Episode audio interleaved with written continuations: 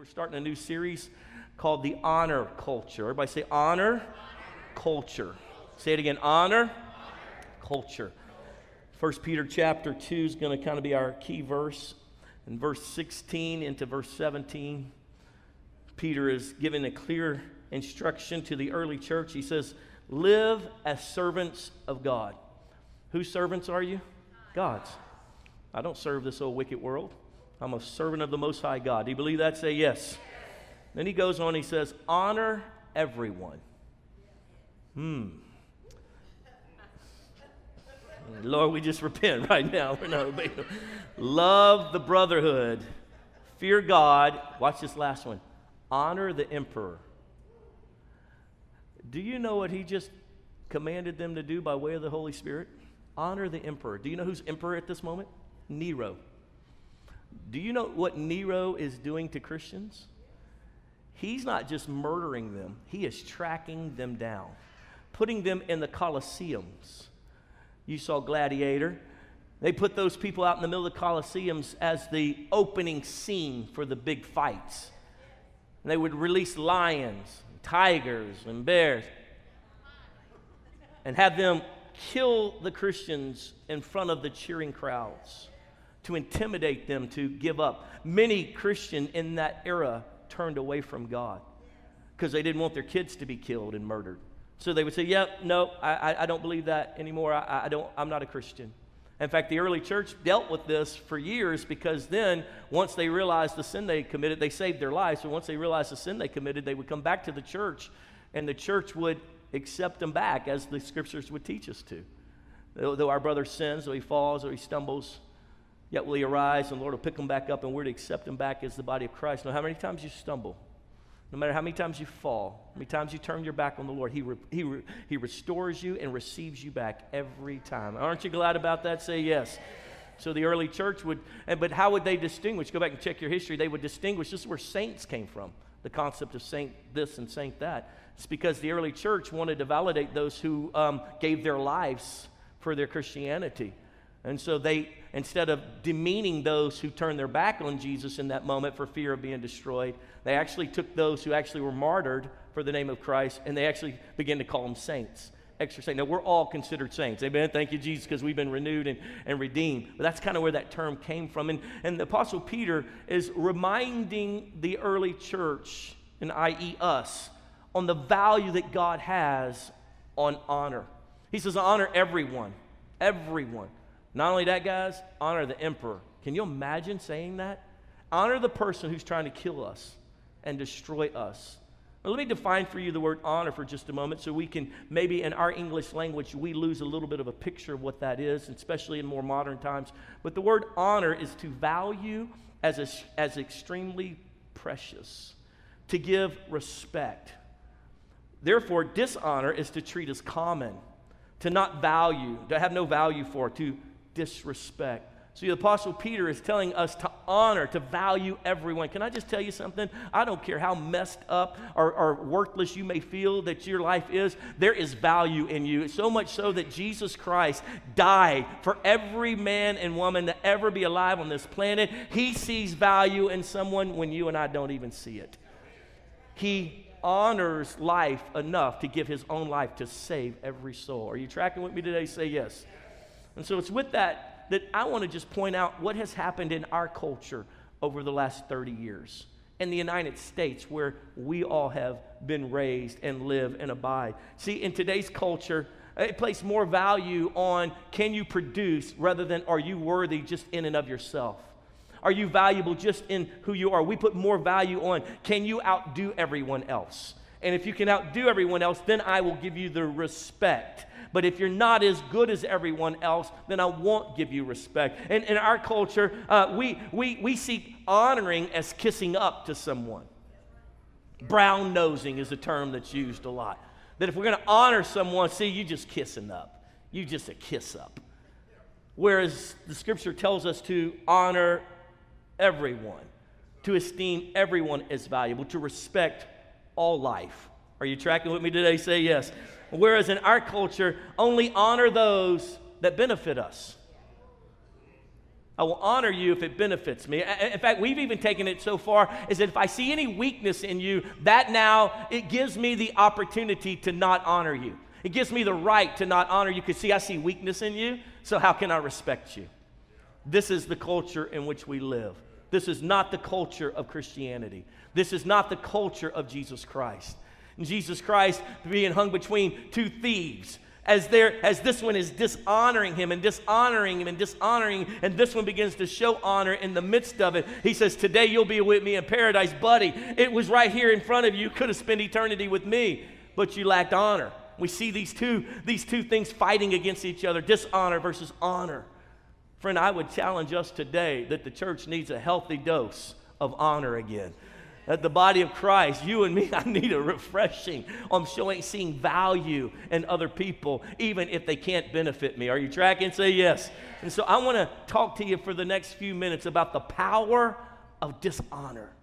The power of it. As we go into this series, it's going to be a four part series. We're going to look at the power of dishonor. We're going to look at those who God specifically throughout Scripture tells us to honor.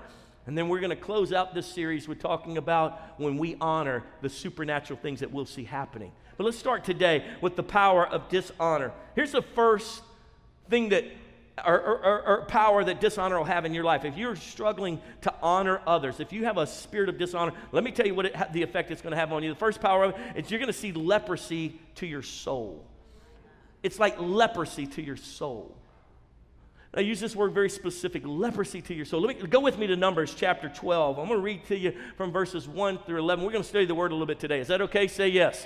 All right, I want to show you what the Holy Scripture teaches. It's not my opinion, but what the Word of God actually says. In Numbers chapter 12, we find that Moses has gotten the children of Israel. They have been slaves to Egypt. God supernaturally sets them free, free, uses Moses to lead them out. Now, Moses has a sister named Miriam and a brother named Aaron. Miriam, if you remember when Moses was a baby and Pharaoh was killing all the babies, Miriam was the one after mama put Moses in the little basket and he drifted down the river. And here is uh, Pharaoh's daughter out there taking taking a bath, a shower, and this baby comes, wah, wah, she goes and gets it. Miriam, Moses' older sister, runs up like she didn't. Oh my goodness, what did you find, sister? Oh my goodness, princess, what did you find? Princess, guess what? What if I find you a Hebrew lady who can actually nurse this baby for you? And, and Miriam's being used by the Lord. She goes, gets her mama, and, no, and Moses ends up being cared for by his own mama in the palace. Are you tracking with me? Say yes. So this woman is used by God. We find Miriam is like a prophetess in the house of the Lord. She writes the first song and dancing all across as they come out of Egypt and she begins to worship God and the attention is on her. Aaron, his brother, is the mouthpiece for Moses because Moses isn't a good communicator. He, he, he's, he's, he's a humble leader, but he's not a strong public communicator. So Aaron is being used to, to, to stand in front of Pharaoh and others and, and speak on behalf of Moses. And Moses is kind of standing there. And so we see them working as a team. They are the, the, the, the, the fabulous three. I mean, they, they are a team and they're a family and they're leading these people out of, Israel, out of Egypt into the wilderness. And all of these things are transpiring when all of a sudden in chapter 12, verse 1, it says Miriam and Aaron begin to talk against Moses. They begin to slander and gossip their brother because of his Cushite wife for he had married a Cushite. Now, he'd been married earlier and, uh, and had a couple kids with this lady, and I believe probably what we, what, what we think has transpired is she's passed away. So he marries again, but he marries a Cushite. If you're reading King James, King James may use Ethiopian. It's probably not as accurate. What we're, pro- what we're talking about is south of Egypt. So we're talking about what would have been then Nubia, which is now probably more modern Sudan. So she's a Cushite. She's not from a country that would have been so pagan that God told him stay away from. He marries this woman who's a Cushite, but more than likely, she don't look like them. Her skin tone might be a little different than them. Her culture might be a little different than them. And big sister is like, What have you done? What are you doing? Because mama probably done come in with all kinds of attitude because she just became first lady. Whereas Whereas Miriam has been first lady because the other wife, she ain't even been around a whole lot because she had been off with her father in law while Moses was doing all this crazy stuff. And then Jethro had brought her. And so, really, Miriam kind of had been the head chick. She had been the mama of the house for a while. And now a new mama of the house comes in, and not only that, but she's a different culture. And so, more than likely, she's concerned about losing her position of power. More than likely, she's a little frustrated about the cultural difference because this new mama ain't giving her the kind of respect that she thought she should deserve because she's now first lady and now and now Miriam's having some issues. So Miriam starts talking bad about Moses, her and Aaron, and she pulls Aaron into this mess and they start talking bad about Moses and then goes on and the true test of what's going on in her heart comes out. Verse 2 Has the Lord spoken only through Moses? He ain't the only Christian around here and the only one used by God. I got more followers on social media than he does. He, he ain't the only one. Is God only speak through Moses? And he says, Has he not also spoken through us? Ladies and gentlemen, I would like to you to look at God's response. At the end of verse 3, it says, And the Lord heard this. Who heard it? The Lord. What just, what did you say? The Lord heard it. He needed nobody to come tell He wasn't waiting on Moses. Guess what my brother and sisters doing to me? Ain't none of that. The Lord heard her gossiping and slandering and being disrespectful. And says, Now Moses, verse 3, was a humble man, more humble than anyone else on the face of the earth. At once the Lord said to Moses, Aaron and Miriam, come out to the tent of meeting, all three of you. Ooh, Papa's mad. Now, I don't know if they were, if, if, if, if we're not really sure because it's not clear in Scripture. I don't know if Miriam and Aaron was over at Moses' house giving him a piece of their mind and he was just acting humble and God heard it. I don't know if Miriam and Aaron was in their own little tents having this little gossip fest. I don't know. I don't know if they had had a gossip fest and then was back at their own house and God said audibly to each three of them, come to my house right now. Got a test. Brrr. Oh, snap. God wants to talk to us. Come to my house. Come to the tent of meeting right now. And when both of them, excuse me, verse 5, then the Lord came down in a pillar of cloud, and he stood at the entrance of the tent and summoned Aaron and Miriam, step up. You two step up. When both of them stepped forward, he said, Listen to my words. And then the Father went off. When a prophet of the Lord is among you, I reveal myself to him in visions. I speak to him in dreams. But this is not true of my servant Moses. He is faithful in all my house. With him, I speak face to face, clearly and not in riddles. He sees the form of the Lord. He sees the form of the Lord. Now, now no one can look upon the Lord and see and see him and live. That's that's standard in understanding in Scripture. So when it says I speak to him face to face, that's actually a colloquialism for something more. What we might would put it in words like this: I, am on. I'm, I'm I'm brutally open with him. Uh, he he sees every part of who I am. I can process out loud with Moses. And we know this to be true because at one point God's like, kill them all. I don't want them anymore. And Moses like, well, well, wait, Dad. Oh, whoo, hold on just a second.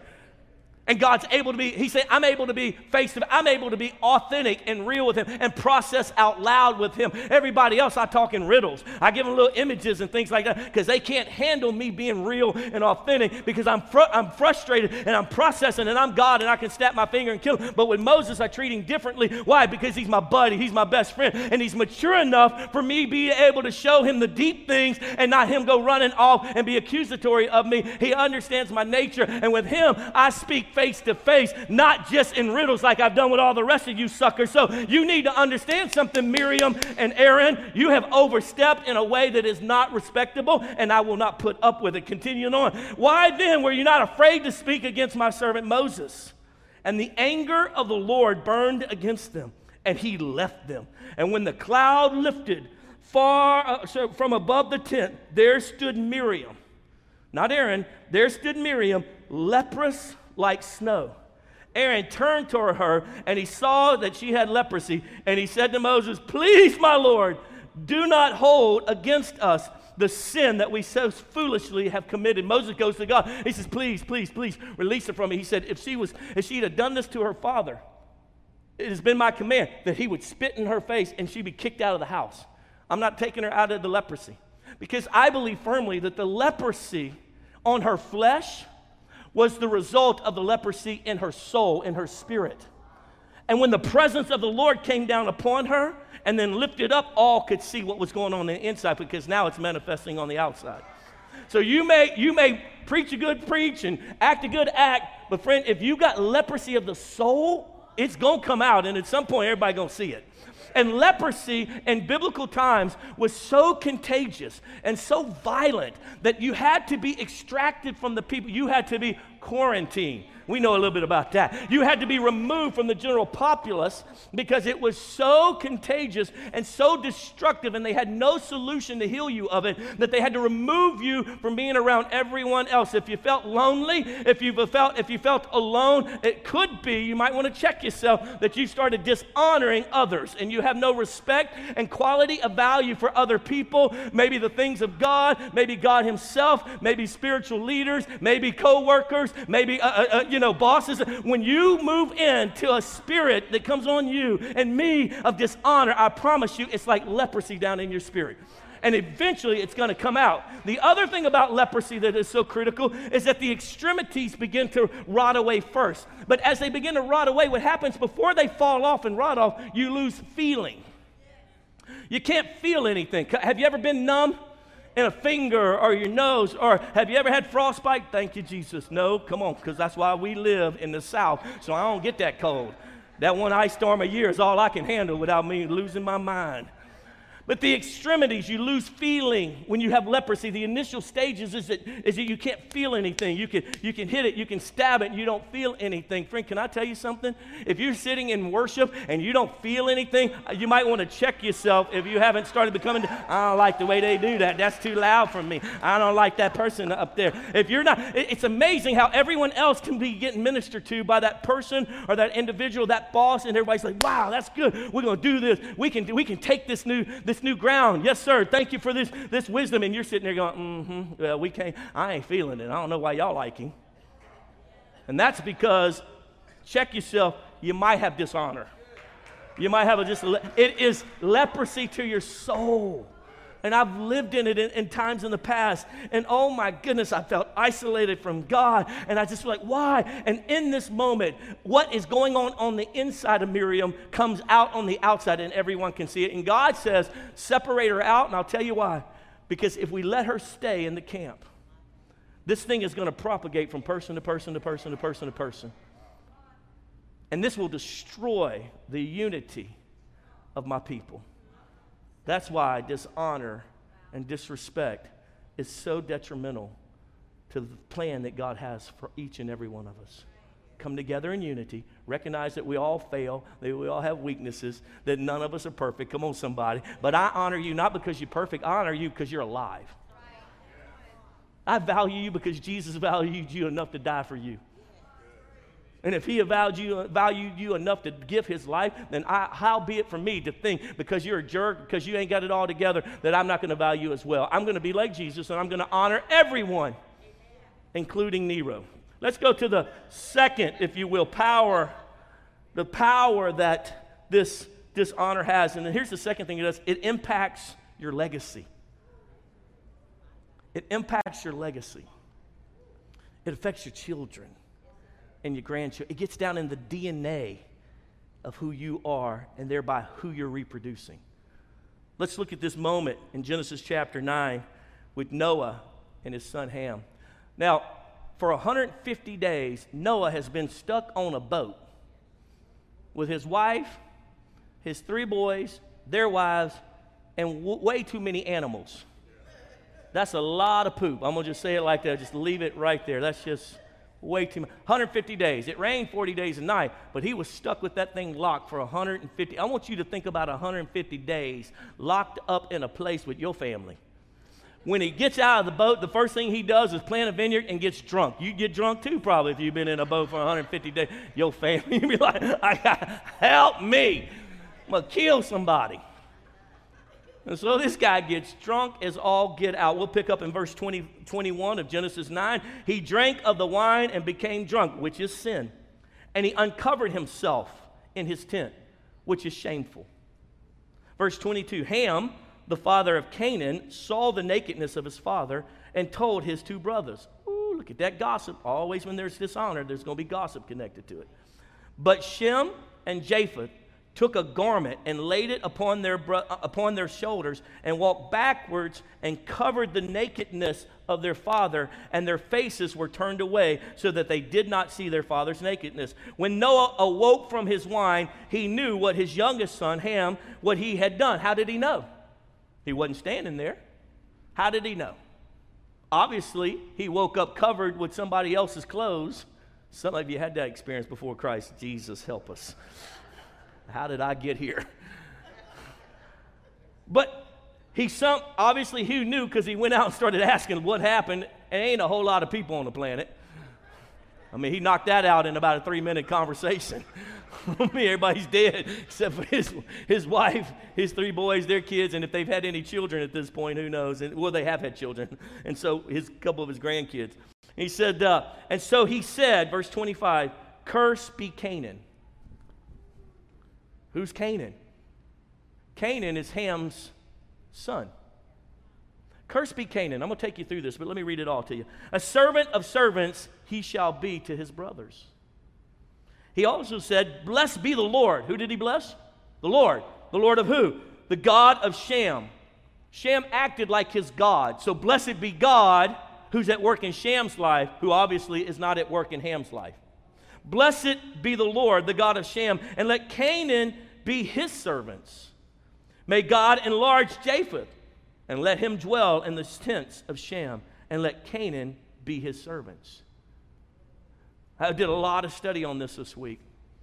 Why did he proclaim this about Canaan? He didn't do anything. His daddy did something, but he didn't do anything. Let me tell you what most quality scholars believe, and this is where I believe. That what he was doing was he was seeing into the legacy of his son Ham. And he was seeing that Ham, because you've got this spirit of dishonor in your life, it's going to affect your children's children's children. See, Canaan became the father of the Canaanites. If you read down through your scriptures, you'll find the Canaanites rebelled against God and became the enemy of their brothers, what, that we know as the Jews or Israel. And guess what? They were constantly fighting in their rebellion against God's people.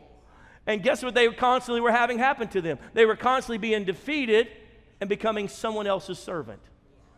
I believe that when Noah is saying these words, he is not cursing his grandson because his grandson didn't do anything. What he's saying is, hey, Ham, buddy, because you've got this spirit of dishonor on you, it's going to affect your children's children's children's children. This is going to go down through your culture. This is going to go down through your legacy. Man, let, let me tell you something. It, it, it, let me just help you with this.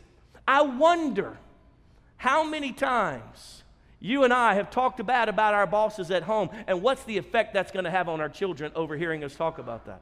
I, I wonder if, if you and I are so busy vilifying every Christian leader, what's the effects of that in our grandchildren and our children. If you and I have a habit of devaluing those who can't make us successful, what is the ramifications of that down through our children's children's children?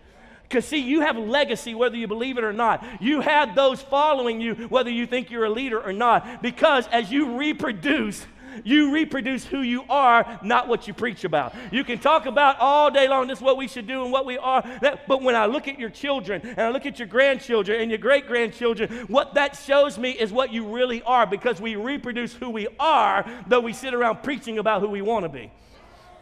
And so when you and I carry the spirit of dishonor, when we don't value people, we talk bad about people, I'm telling you, it's affecting our children.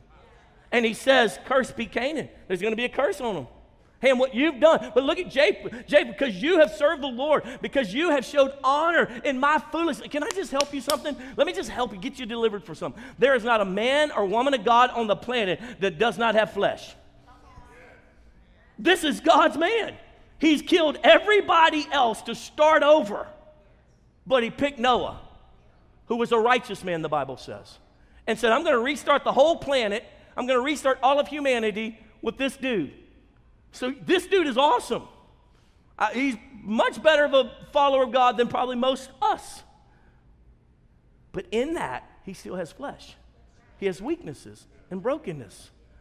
And instead of covering him, Ham uncovered him. When I, in fact, most scholars believe that what was transpiring here is not that he walked in and saw his nakedness, but that in his, in his, in his, in his, in his anger, that how could you act like this? How could you be like this? Most scholars believe that he walked out of that and began to say, I should be the leader of our clan. Because he's not worthy to be the leader, because look how he's acting. Look what he's done. He's gotten drunk. How can he be our leader? Whereas the other brothers didn't listen to that, back in and covered his. We should never, never, never hide the sins of leaders. We don't. We should. Uh, uh, uh, uh, we, how much scandal do we have to hear about before someone steps up and go, "Hey, that's not right"? But you and I should not live our whole lives trying to seek out the brokenness in other ministers and other leaders and other believers. Everyone's broken. What we should learn to do is to honor them enough and value them enough to cover what we can, and then help them enough to get free from that thing that is destroying them and hurting others. This is the nature of Christ. And you and I have to walk in a culture of honor because if we don't, it affects our children and our children's children. It will affect our legacy. Here's the third thing that the power of dishonor will have in your life, and that is it will derail the solutions that you're crying out to God for. God, I need to know what to do here. God, I need a miracle here. Dishonor will derail that from coming to you in the way it should, in the ways God's trying to bring it to you. I'll prove it to you. In Mark chapter 6 and verse 1, Jesus has gone around ministering. He's healed the sick, he's raised the dead, he is doing miracles like crazy, and they're starting to see this is the Messiah. The Messiah has come to the planet until verse 1. Jesus left there and he went to his hometown. Where did he go? Where did he go? Hometown. He went back to where he grew up. He went back to his hometown accompanied by his disciples. When the Sabbath came, he began to teach in the synagogue, and many who heard him were amazed. What were they? They were blown away. what? no one's ever taught like this at our church. What is this? Where did this man get these things? They asked. What is this wisdom that has been given him? And even that he even does miracles. So they acknowledge that he's got wisdom beyond what anything they've ever seen because they are amazed, blown away, freaked out, overwhelmed, and he does miracles. Are you tracking? Say yes. You're tracking? Who is this? What? How is this that he can do this? And then verse 3, it shifts. Wait a minute. Isn't this the carpenter? That dude built my, he built out my bathroom. That's the dude on the construction company that came and, and did my bathroom. And he, isn't this Mary's son? Mary? Isn't this Mary's son? And the brother of James, Joseph, and Judas. And so, isn't, that, isn't this the kid who knocked on the door trying to raise money to go to camp? Isn't this that same kid? And they took, and, and aren't his sisters with us? I mean, that, that's his sister that got in trouble at the school board the other day, right? That, like, that's his sister. And then they says, and they took offense at him. He's there to heal them. He's there to give them solutions to their problems. God has showed up on the scene in the flesh and they lost respect in a moment because of where he came from. Because they had seen him just be an everyday human growing up. And they said, he cannot be anything of value to us. And keep reading. Jesus said to them, Only in his hometown, among his relatives, and his own house is a prophet without what? What is honor? To value, to respect, to treat as important. Only in his hometown, among his relatives, in his own house, is a prophet without value. Only here am I being devalued. Verse 5 He could not, what does it say? He could not do any miracles there except lay his hands on a few sick people and heal them. Jesus is not limited to doing miracles. But because of this honor, they had not the ability to receive. Everything you need, God has the ability to bring to you and to accomplish it. My question is what if He uses the little kid down the street to bring your solution, but you have no value for them? It will hinder the solution that's coming to you. What, what I, I, mean, how many miracles and answers to prayer were lost in this moment because they disrespected you? How many, how many little widow women have been sitting there, oh God, oh God. How many times did they go to the synagogue and pray out, Jehovah God, I have given my life to you. They're going to take away my house. God, I need a miracle. How many times uh, prayers and requests and needs had gone forth in that town? The solution provider shows up, but they don't like the avenue through, which God wants to bring the solution because they have no value for that. I wonder how many times you and I have missed the solutions of God because we had no value by the, for the carrier by which He was bringing it through. What if your coworker, who you can't stand, who you think is trying to take your job, is actually part of God's solution plan for something you're going through? What if? What if that husband is just a jerk that you have written off as not worthy of your respect or value is actually part of God's plan for your safety for the future? What if? What if the spirit, the culture of dishonor, is keeping you from having the solutions.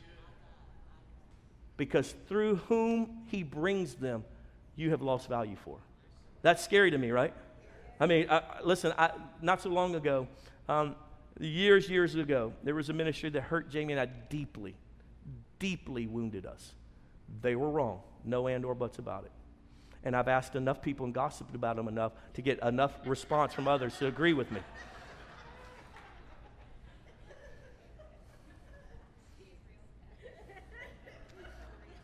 But I stayed on their mailing list so I could judge them. Not so long ago, I was going through something. I was before the Lord, and I said, Lord, I need an answer to this. I was seeking, searching scriptures. I was listening to any podcast. I was watching everybody. Bishop Jakes didn't have it. Tony Evans didn't have my solution. I was so mad at God. I was reading through the Bible, nothing. It was like I would eh, read through the Word, get nothing. You ever done that? Nothing, nothing, nothing, nothing. And then I'm scrolling through my emails couple of days into this process of God, what do you want me to do? What is the answer to this problem? And I see their email in all of my list of emails. And you know how that is. You just see the, the title of the email. And it said a little something, and it grabbed my attention. And normally, I just look at the title and delete these people. But I keep them just in case I can find something else to gossip about them. You know what I'm saying? And I hear the voice of the Lord as clearly as I've ever heard it. You know that thing you're looking for? Yes. What if it's in that email? And I said, It can't be. Because they're full of the devil. they did me wrong. God, you can never use them again. They're false prophets, false teachers.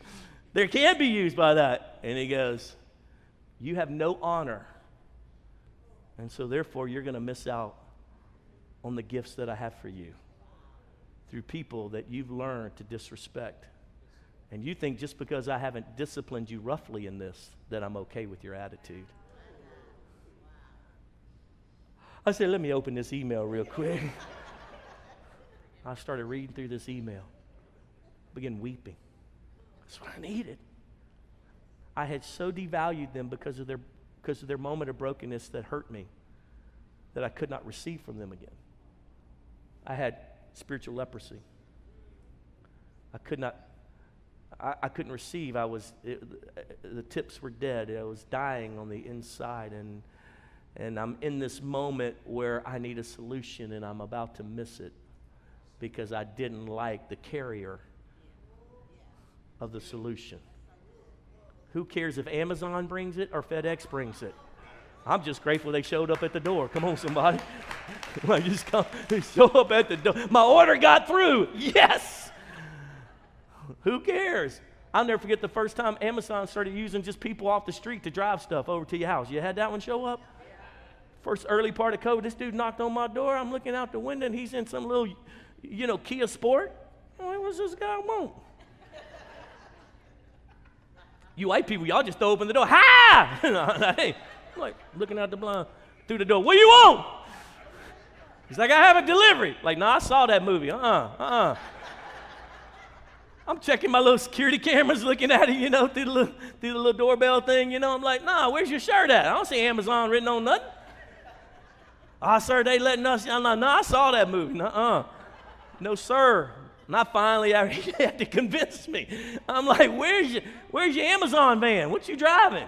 Oh, yes, sir, I do this uh, as a side hustle to make some money for my family. I'm like, what? I came out there, started talking to this guy. He was just a good dude.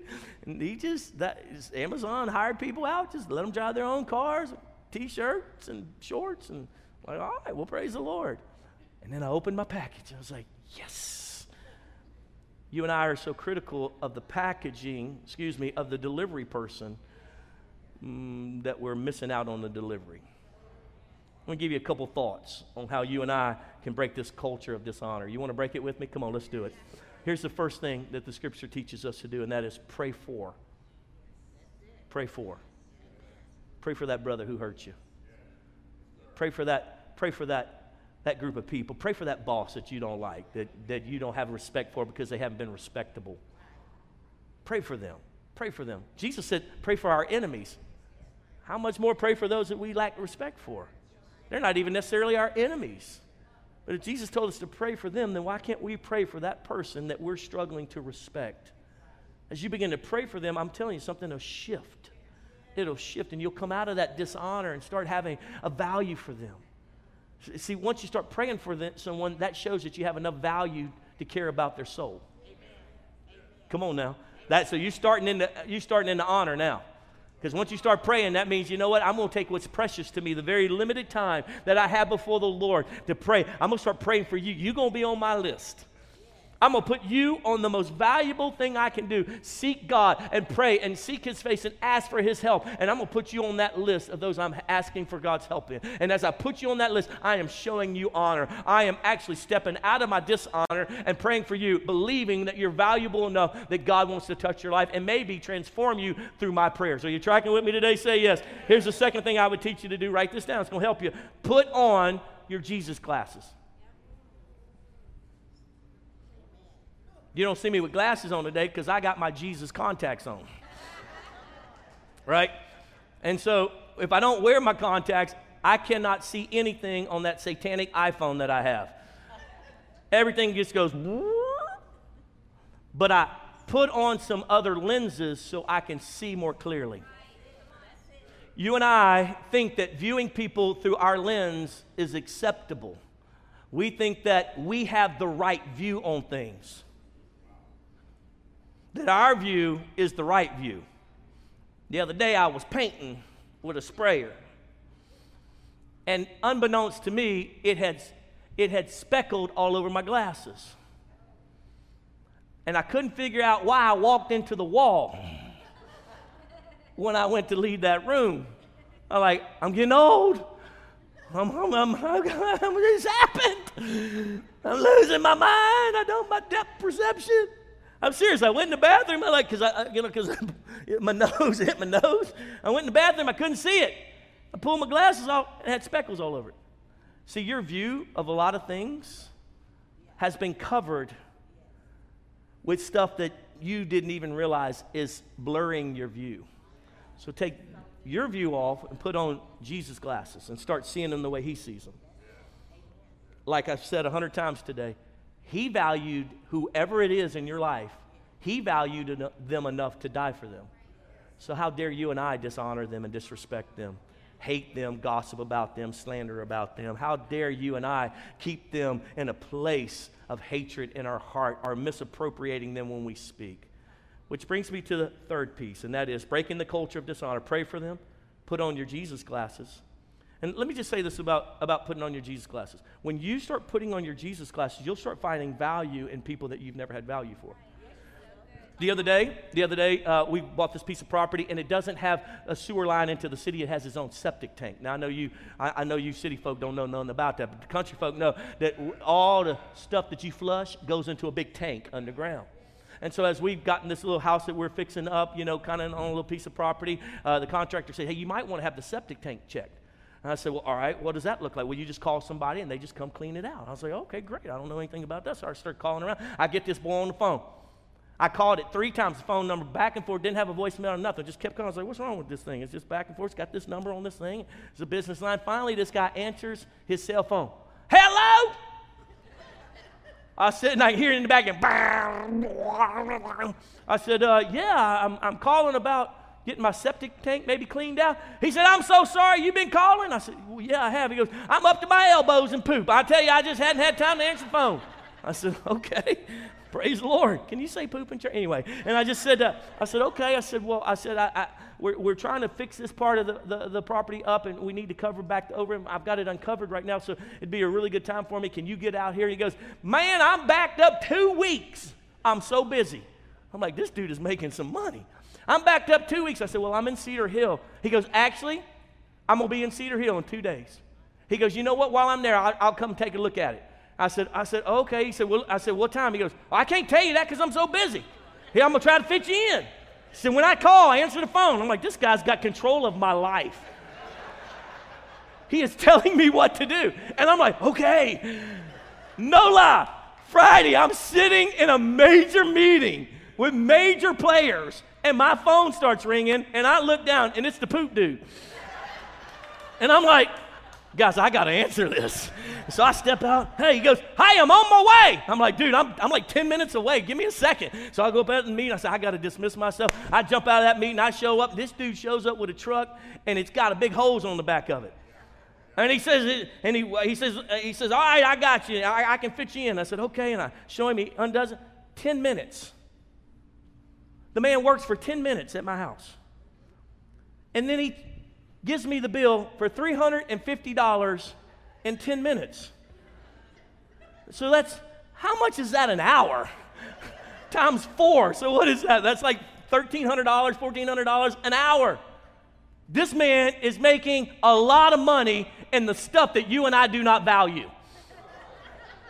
That man has found a way to value poop to become a multi-millionaire. And you and I are like, get it away from us. Oh my God. Get it away. Oh, write the check here. Tell me what to do, sir. I am your servant. You know, I will stop my important meetings for you. This man is making a fortune through the stuff that we devalue. In that moment, I had a revelation. I'm buying a poop truck. I'm going to make a million. I'm to have a side hustle. You're like, yeah, I pastor. He'll preach the word to you and clean out your poop. But it, it spoke to me. The thing that we don't value, God can make valuable.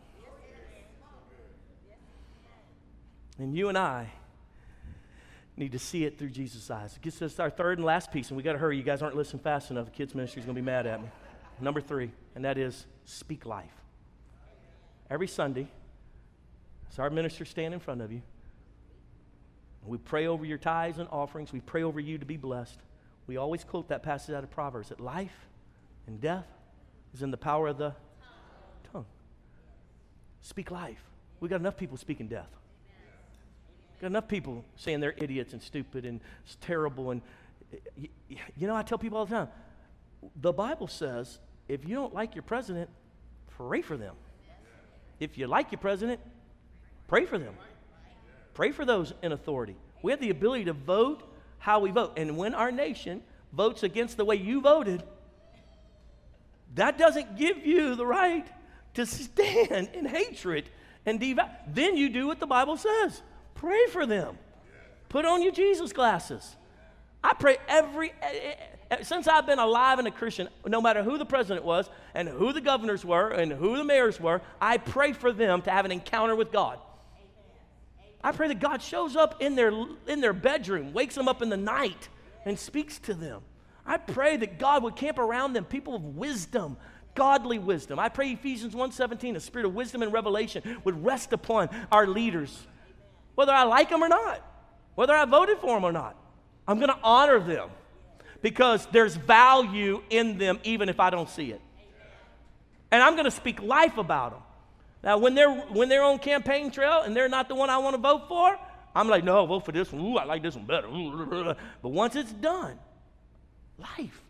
How, aren't you tired, tired of people speaking death against you? Then why would we be the propagators of that?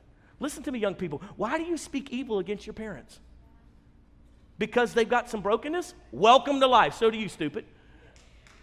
Why don't, why, don't you, why don't you step up and say, you know what? I know my mom and dad's not the smartest, the greatest, the best, or whatever, but they're mine. I'm going to speak life over. Why do you call your kids stupid?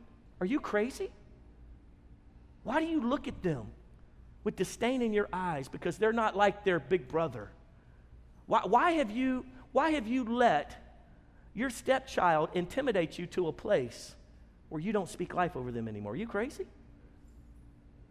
It's because the spirit of dishonor is so rampant in our culture that we don't even know what honor looks like anymore. So we have to break it. We're going to break it because we're going to pray for those that we don't have honor for. And God's going to do something. Then what's going to happen? We're going to start putting on our Jesus glasses because God, you're going to have to help me find something valuable because right now they are nothing but poop to me. And then number three, we're going to speak life. We're going to speak it. My, my Louisiana grandma used to say, if you ain't got nothing good to say, don't say none at all. And that's why she was a bitter little lady and she didn't talk a whole lot. that's the truth. Stand with me all across the room quickly.